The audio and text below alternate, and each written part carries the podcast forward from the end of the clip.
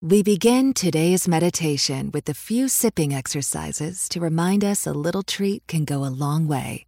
So pick up your McCafe iced coffees, close your eyes, and deep sip in. And deep satisfaction out. Take a treat retreat at McDonald's. Right now, get a McCafe iced coffee in any size and any flavor for just 99 cents until 11 a.m. Price of participation may vary.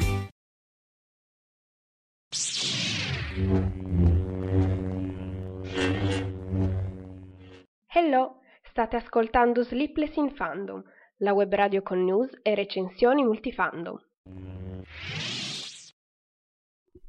Buonasera a tutti e bentornati ai podcast di Sleepless in Fandom.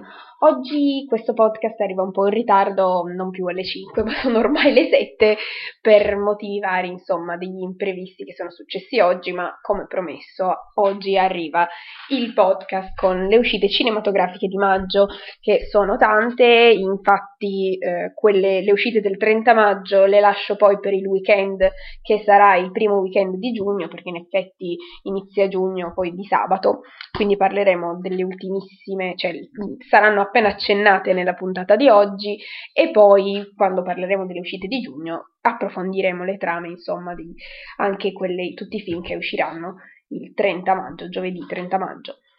Intanto, prima di iniziare con gli argomenti di oggi, volevo un pochettino condividere notizie, cose belle che succedono. La settimana scorsa prima della recensione di Avengers Endgame avevo accennato al fatto che a Torino stanno girando il prequel di Kingsman e volevo andare a dare un'occhiata, e alla fine non sono riuscita a beccare niente a Torino, perché quando sono andata stavano già smontando tutto, avevano già finito le riprese e tanti saluti. In compenso, quando hanno spostato le riprese a Venaria, sono riuscita ad andare a ficcare il naso, perché ovviamente girano Kingsman qui, figurati se non devo andarla a vedere, è una cosa bellissima.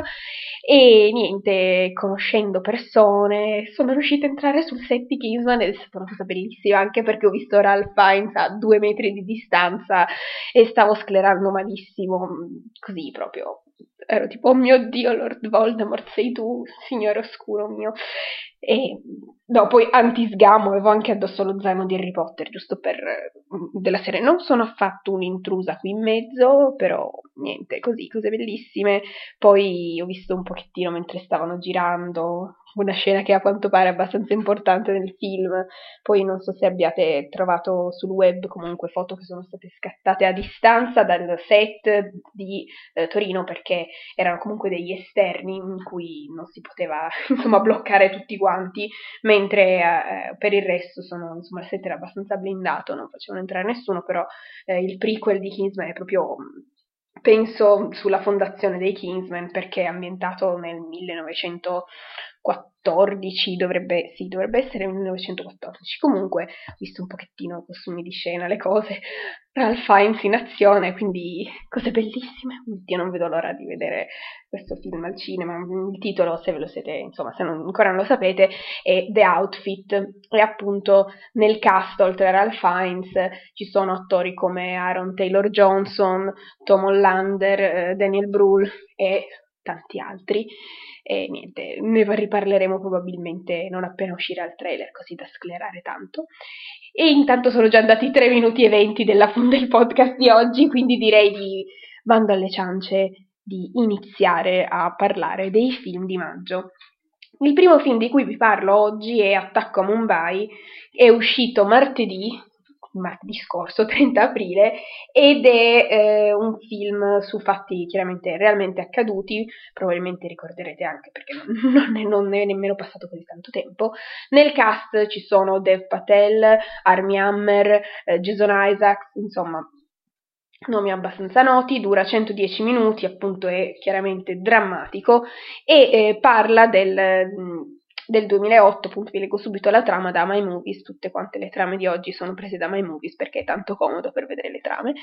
E quindi nel 2008 sbarca dal Pakistan, nel quartiere Colomba a Mumbai, una piccola imbarcazione con 10 giovani armati fino ai denti.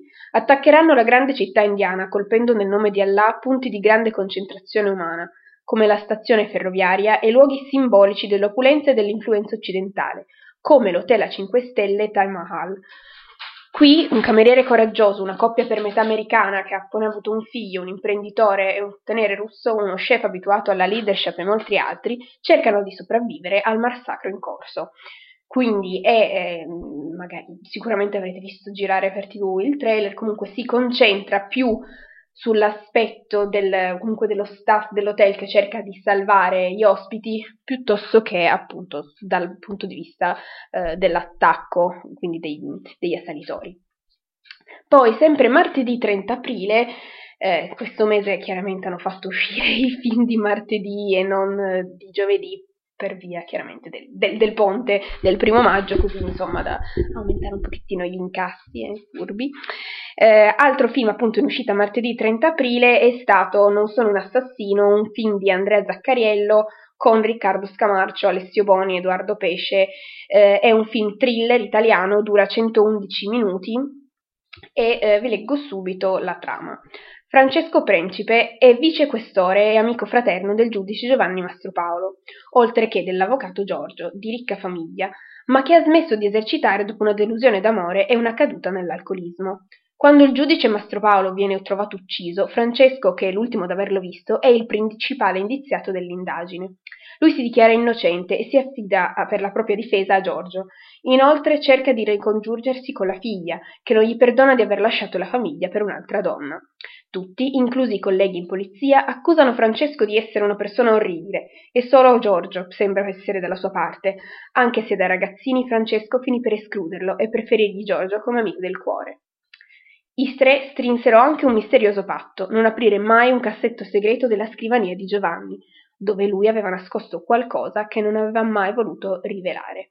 Quindi questo è un pochettino un film più noir, ecco. Poi mercoledì 1° maggio è uscito questo film che mi ispira molto, vale a dire il film biografico su Stanlio e Ollio.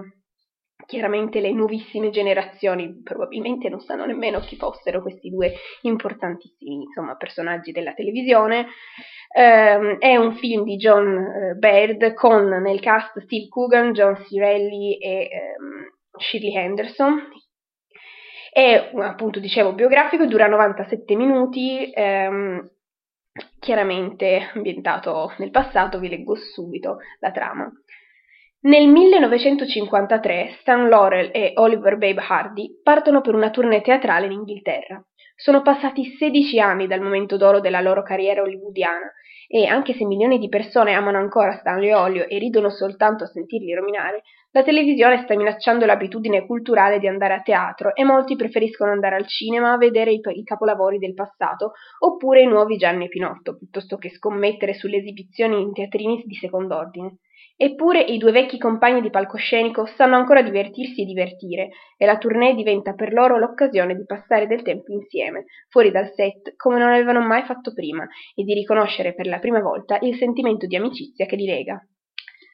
Mi ricordo le comiche di Stanlio e Ollio che mi facevano vedere da piccola i nonni, che avevano registrato sulle videocassette, altro strumento che ormai non esiste più. E vabbè, che nostalgia.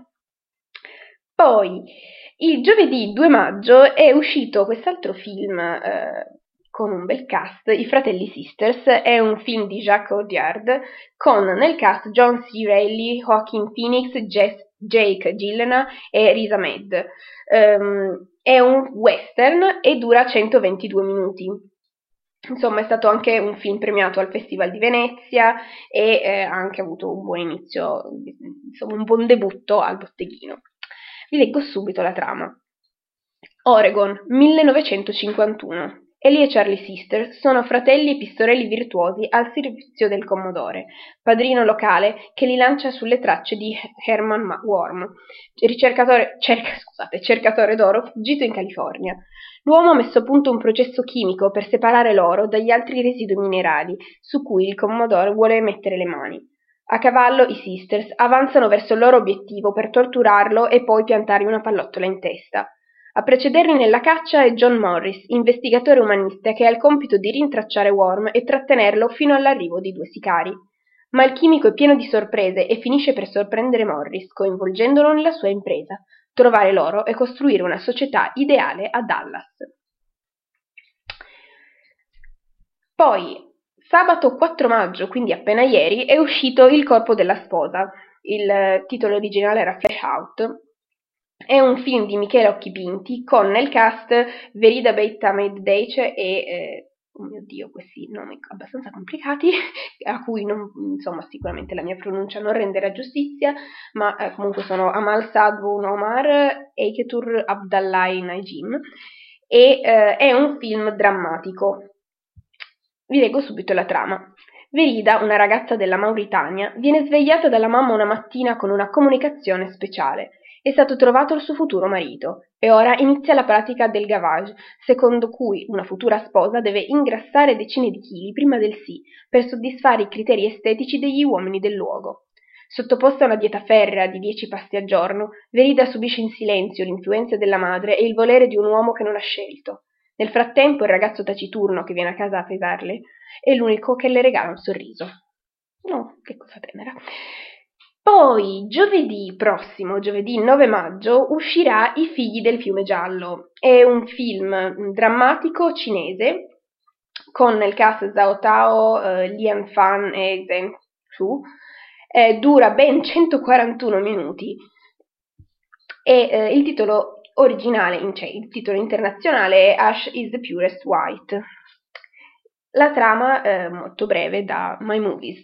Da Tong 2001. Kiao e Bin gestiscono una bisca finché un agguato attenta alla vita di Bin. Per salvarlo, Kiao spara in aria e viene arrestata. Uscirà di prigione 5 anni dopo, ma Bin ha cambiato vita a Fengjie e non vuole più vederla. E poi ovviamente puntini puntini cosa succederà. Poi, sempre giovedì 9 maggio, uscirà Il grande spirito, film di Sergio Rubini con Rocco Pappaleo, Sergio Rubini, Ivana Lotito, Bianca Guaccero e tanti altri. Dura 113 minuti ed è una commedia italiana. Tonino è un ladruncolo sempre in cerca del grande colpo di fortuna, che sembra finalmente arrivare quando il bottino di una rapina, per cui lui era stato relegato al ruolo di palo, finisce fortuitamente nelle sue mani. Tonino fugge con la refurtiva sui tetti di Taranto e trova rifugio in un abbaino fatiscente abitato da uno strano personaggio, Renato, che si è dato il soprannome di Cervo Nero perché si ritiene un indiano, parte di una tribù di perenne lotta contro gli Yankee. Renato, come sillaba sprezzantemente Tonino, è un minorato, ma è anche l'unica ancora di salvezza per il fuggitivo che tra l'altro si è ferito malamente cadendo dall'alto di un cantiere sopraelevato. Fra i due nascerà un'intesa frutto non solo dell'emarginazione, ma anche di un'insospettabile consonanza di vedute. Poi,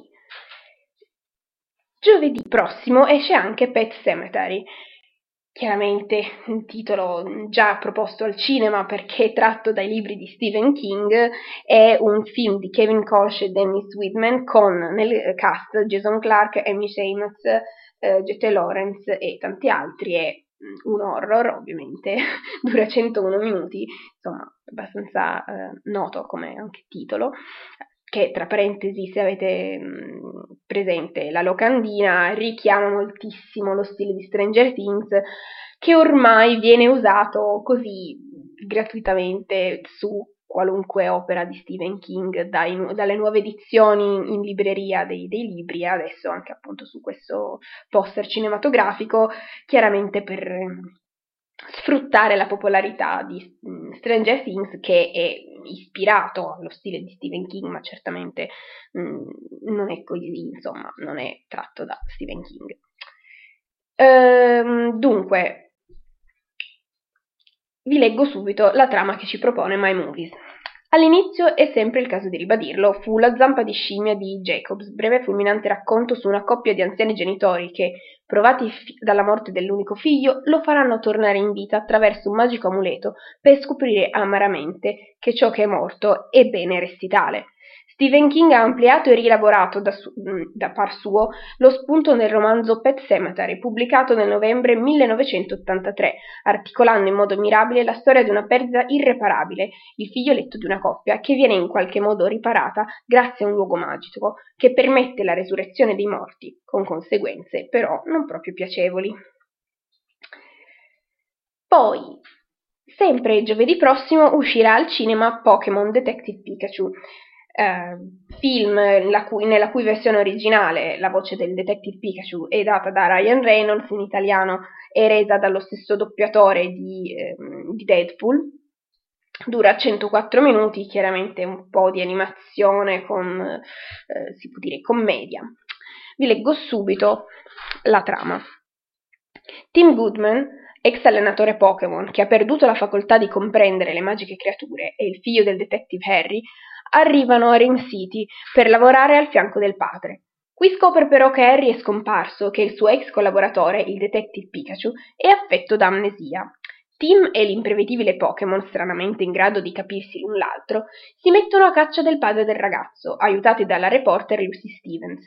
I tre scopriranno un complotto gestito da un uomo chiamato Sebastian e dal suo Charizard, rintracciando Harry e frenando la minaccia che mette in pericolo l'esistenza stessa dell'universo Pokémon. Poi vabbè, chiaramente, se avete visto il trailer capite che è una cosa molto sullo stile ironico di Deadpool, con, insomma, chiaramente non a caso è stato scelto Ryan Reynolds per dare la voce a Pikachu.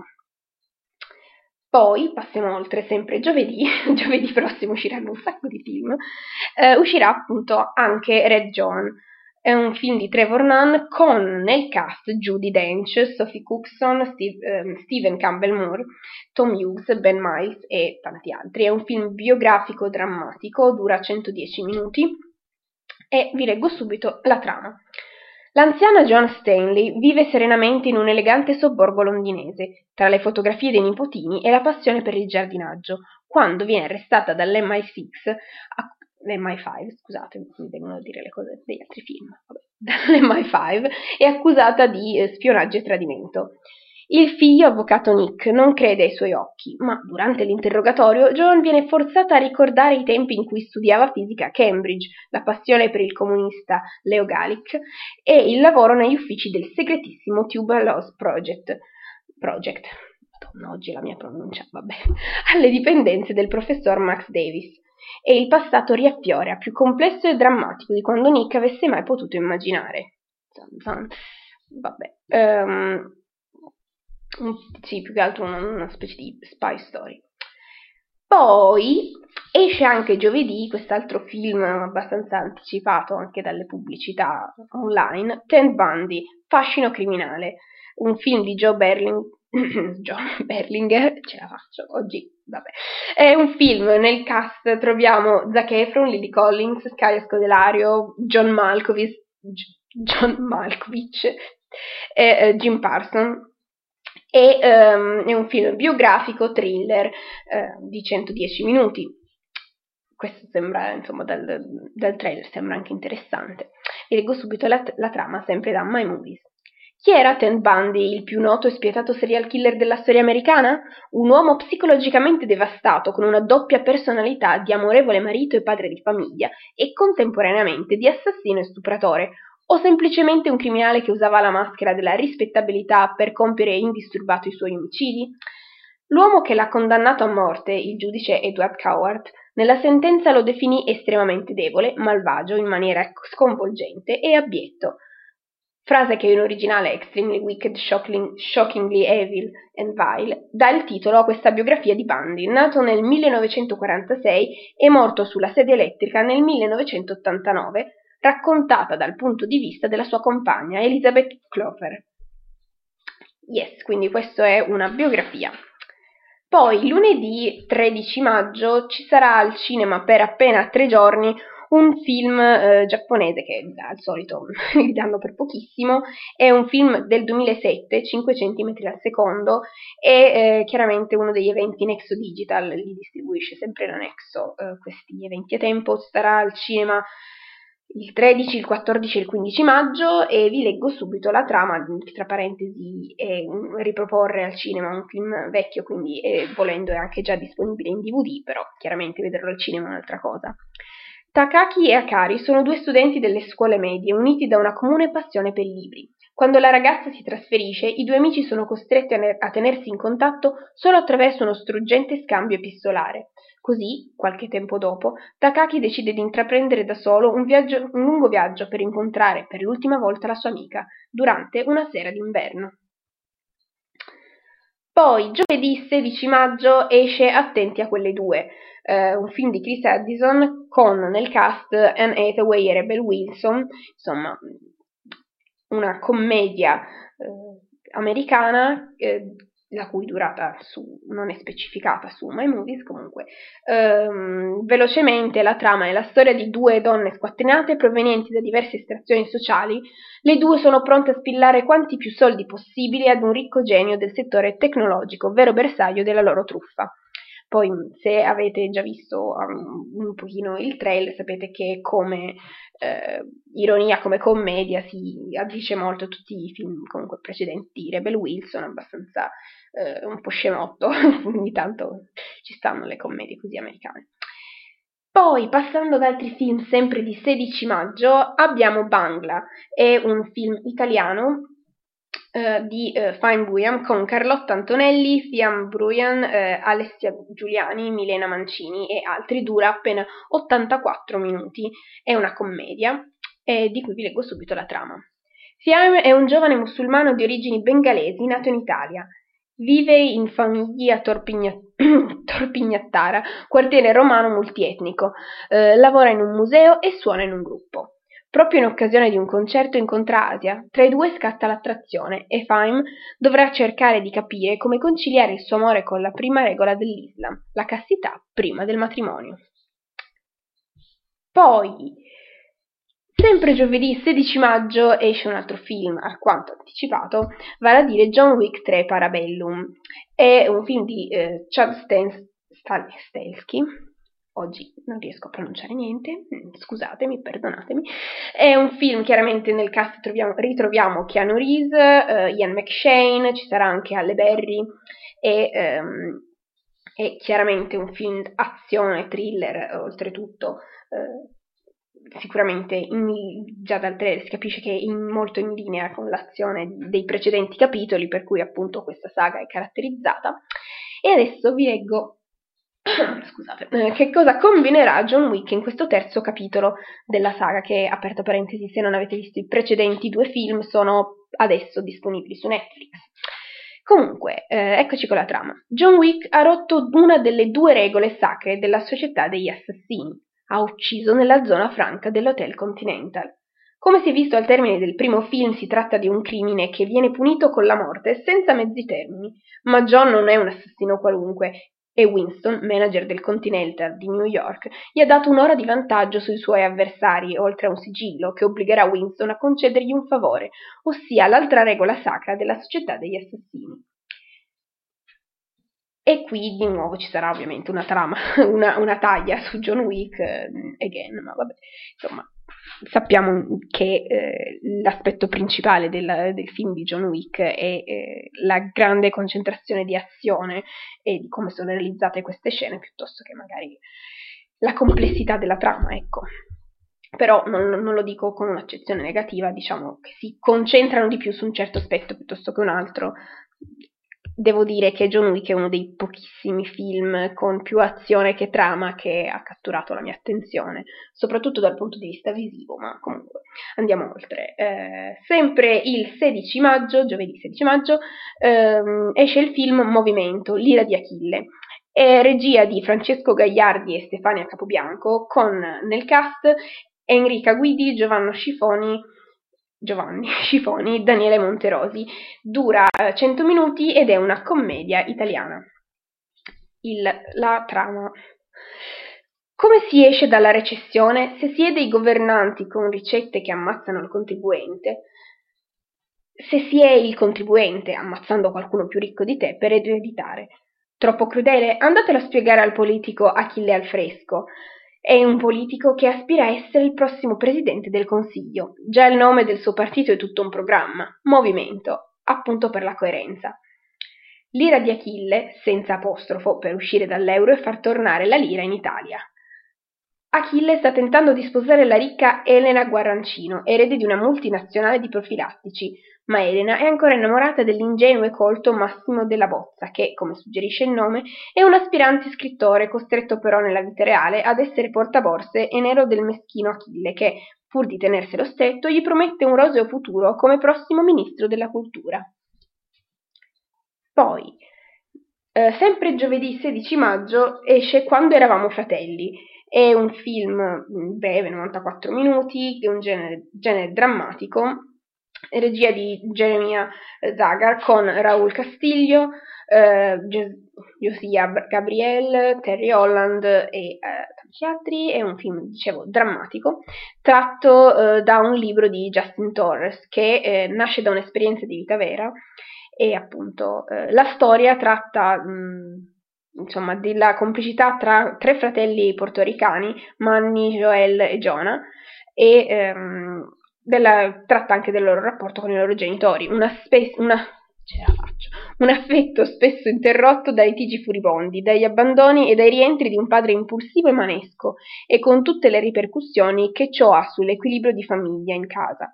I bambini si fanno strada nella loro infanzia, ma Jonah, rispetto ai suoi fratelli, crescendo incomincia il suo percorso personale che si distacca dall'ideale mascolino incarnato dal padre e insegue la definizione della sua sensibilità, aprendosi a ciò che sente. Un cammino che si preannuncia più impervio e più appartato, ma sicuramente più libero. Poi giovedì 16 maggio esce anche Unfriended, The Dark Web, un film di Steven Susko con Colin Woodruff, Betty Gabriel, Rebecca Rittenhouse. È un film horror statunitense di 88 minuti. La cui trama vi leggo subito. Se uno degli elementi più caratteristici e frequenti dell'horror degli ultimi anni è l'utilizzo intensivo del format del found footage, con riprese traballanti e fuori fuoco, a dare l'impressione di trovarci di fronte a immagini rubate alla realtà, Unfriended, film diretto dal giovane regista georgiano Leo Gabriadze, aveva qualche anno fa colpito per l'arditezza di mettere in scena tutto un film, tranne l'ultimissima immagine, sullo schermo di un computer, in tempo reale, con i protagonisti impegnati in una videochat mortale, alla quale partecipavano anche il fantasma di una loro amica morta suicida e esattamente un anno prima, in seguito a un pesante episodio di cyberbullismo.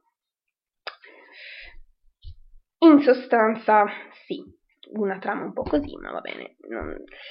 Settimana successiva, mercoledì 22 maggio esce Aladdin, questo live action diretto da Guy Ritchie con nel cast Will Smith, Naomi Scott, Marwan Kenzari, Billy Magnussen e chiaramente, insomma, live action della Walt Disney, quindi avventura, fantasy, musical come genere, e non sto nemmeno più a ricordarvi la trama perché sicuramente sarà nota a tutti, dato che riprende quella del film d'animazione, la Disney che adesso sta trasportando tutto ciò che prima era reso come animazione, adesso con gli attori, per, diciamo così, spero non far dimenticare quei vecchi film alle nuove generazioni, ma chissà cosa succederà. Oltretutto senza neanche pagare, insomma, dare di ciò che spetta ai vecchi sceneggiatori, perché l'opzione dei live action non era contemplato nel loro contratto, ma vabbè. Insomma, sì, dal trailer si prospetta una cosa abbastanza spettacolare, con tantissimi effetti speciali e chiaramente una forte somiglianza con il cartone animato, con il film d'animazione. Poi giovedì 23 maggio esce Il Traditore, film di Marco Bellocchio con Pierfrancesco Favino, Maria Fernanda Candido, Fabrizio Ferracane. È un film drammatico italiano. Scusate. Ciao. Trama. Tommaso Buscetta, la cui famiglia fu interamente sterminata dai Corleonesi, suoi rivali mafiosi, ha permesso ai giudici Falcone e Borsellino, prima di cadere tragicamente per mano della mafia, di portare alla luce l'esistenza della struttura mafiosa di Cosa Nostra, rivelandone i capi, facendoli imprigionare e svelando le collusioni con la politica e l'esistenza, con Pizza Connection, del traffico di droga con la mafia italo-americana. E quindi, yes, questo è un film chiaramente biografico. Poi giovedì 23 maggio esce anche Takara, La notte che ho notato. È un film girato, ambientato in Francia e Giappone, di Damien Manivel e Kohei Igarashi, con nel protagonista Takara Kogawa. È un film drammatico, dura 79 minuti, adesso vi leggo subito la trama. Sulle montagne del Giappone, un nucleo familiare di 4 persone vive in una piccola abitazione circondata dalla neve. Una notte, mentre un padre esce come sempre nel buio per andare a lavorare nel locale mercato del pesce, il figlio resta insonne e occupa come può il suo tempo tra i giochi. La mattina dopo, molto assonnato e con un disegno che ritrae nello zaino il mondo acquatico, non si avvia a scuola come la sorella, ma una giornata di scoperta. Poi... questi sono tutti i film che potete trovare nei weekend di maggio al cinema. Tutti i film che vengono dopo sono quelli in uscita mercoledì 30 maggio, ultimo, che poi sarà, chiaramente inizieranno, no aspetta, è giovedì forse 30 maggio, comunque i film che troverete al cinema nel weekend, il primo weekend di giugno, quindi ne riparleremo poi probabilmente o l'ultimo weekend di maggio, quindi il 26, oppure il 2 giugno. E intanto già vi anticipo, come dicevo prima, usciranno film come El Angel, film drammatico thriller girato in Argentina, poi esce anche il 30 maggio Godzilla 2 Kings of Monsters, e esce anche Rocketman, l'atteso film biografico su Elton John con protagonista Taron Egerton, e nel cast troviamo anche Bryce Dallas Howard e Richard Madden, quindi anche questo uno dei film che non vedo l'ora di vedere. E niente, per oggi è tutto, vi ho detto molto velocemente le principali uscite cinematografiche di maggio, spero di avervi un pochettino aiutato a magari avere un'idea in generale di cosa potreste andare a vedere al cinema questo mese, che è sempre una bella cosa andare al cinema, per cui scegliere bene il film è anche importante, sia, a parte perché si trascorre insomma del tempo, poi si paga il biglietto, insomma... è bello anche avere dei film belli da andare a vedere. Chiaramente, vabbè, basta con le ovvietà. Vi do appuntamento a domenica prossima, che sarà il 12 maggio. Non ho ancora un'idea precisa di cosa vi parlerò, però se non dovessi avere argomenti così che mi vengono in mente cose stupende, pensavo di fare un ulteriore podcast su Avengers Endgame. Questo perché la scorsa volta vi ho parlato in maniera molto generale, senza spoilerare assolutamente niente. Magari facendo un altro podcast potrei entrare più nei dettagli e quindi fare degli spoiler. D'altro canto è passato un po' di tempo adesso dal... quando è uscito Avengers? Una settimana fa, quindi sì, domenica prossima saranno un paio di settimane, quindi se non sbaglio anche i fratelli Russo hanno annunciato la fine del periodo senza spoiler, che sono all'incirca 2 settimane. Poi chiaramente se voi non volete ascoltarlo perché non siete ancora andati a vedere, non volete sapere gli spoiler, chiaro, io avverto già all'inizio del podcast per farvelo sapere, poi insomma... questa è una mezza idea che mi è venuta per parlare, insomma, anche perché onestamente quando faccio le recensioni senza spoiler rischio di essere troppo superficiale per non addentrarmi troppo nei dettagli, e poi devo dire che a volte suono molto positiva, anche se magari ci sono delle piccole critiche da fare, semplicemente perché non voglio entrare nel dettaglio di alcune scene. Però facendo spoiler c'è molta più libertà di esprimere, insomma, tutto ciò, tutte le opinioni. E vabbè, smetto di parlare che sennò allungo troppo il podcast. Vi ringrazio per essere rimasti fino adesso ad ascoltare il mio sclerare e la mia totale incapacità di oggi di pronunciare nomi, ma anche italiani, non solo inglesi o di altre nazionalità.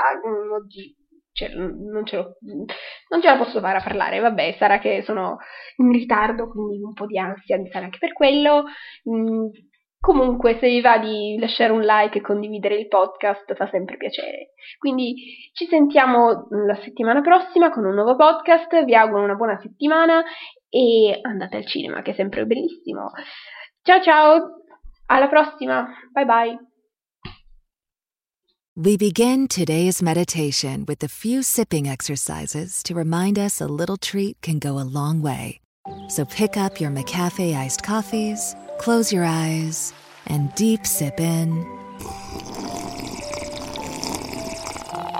And deep satisfaction out. Take a treat retreat at McDonald's. Right now, get a McCafe iced coffee in any size and any flavor for just 99 cents until 11 a.m. Price of participation may vary. Does anybody want breakfast? Guys, let's go. I'm leaving for McDonald's in 5 seconds. Why didn't you start with that? The Breakfast Stampede Meal. It's only at McDonald's, where there's a meal for every morning. And nothing says morning like a classic sausage McMuffin with egg. Right now, get this all-time favorite for just $2 on the $1, $2, $3 menu. Price and participation may vary. Cannot be combined with any other offer or combo meal. Ba-da-ba-ba-ba.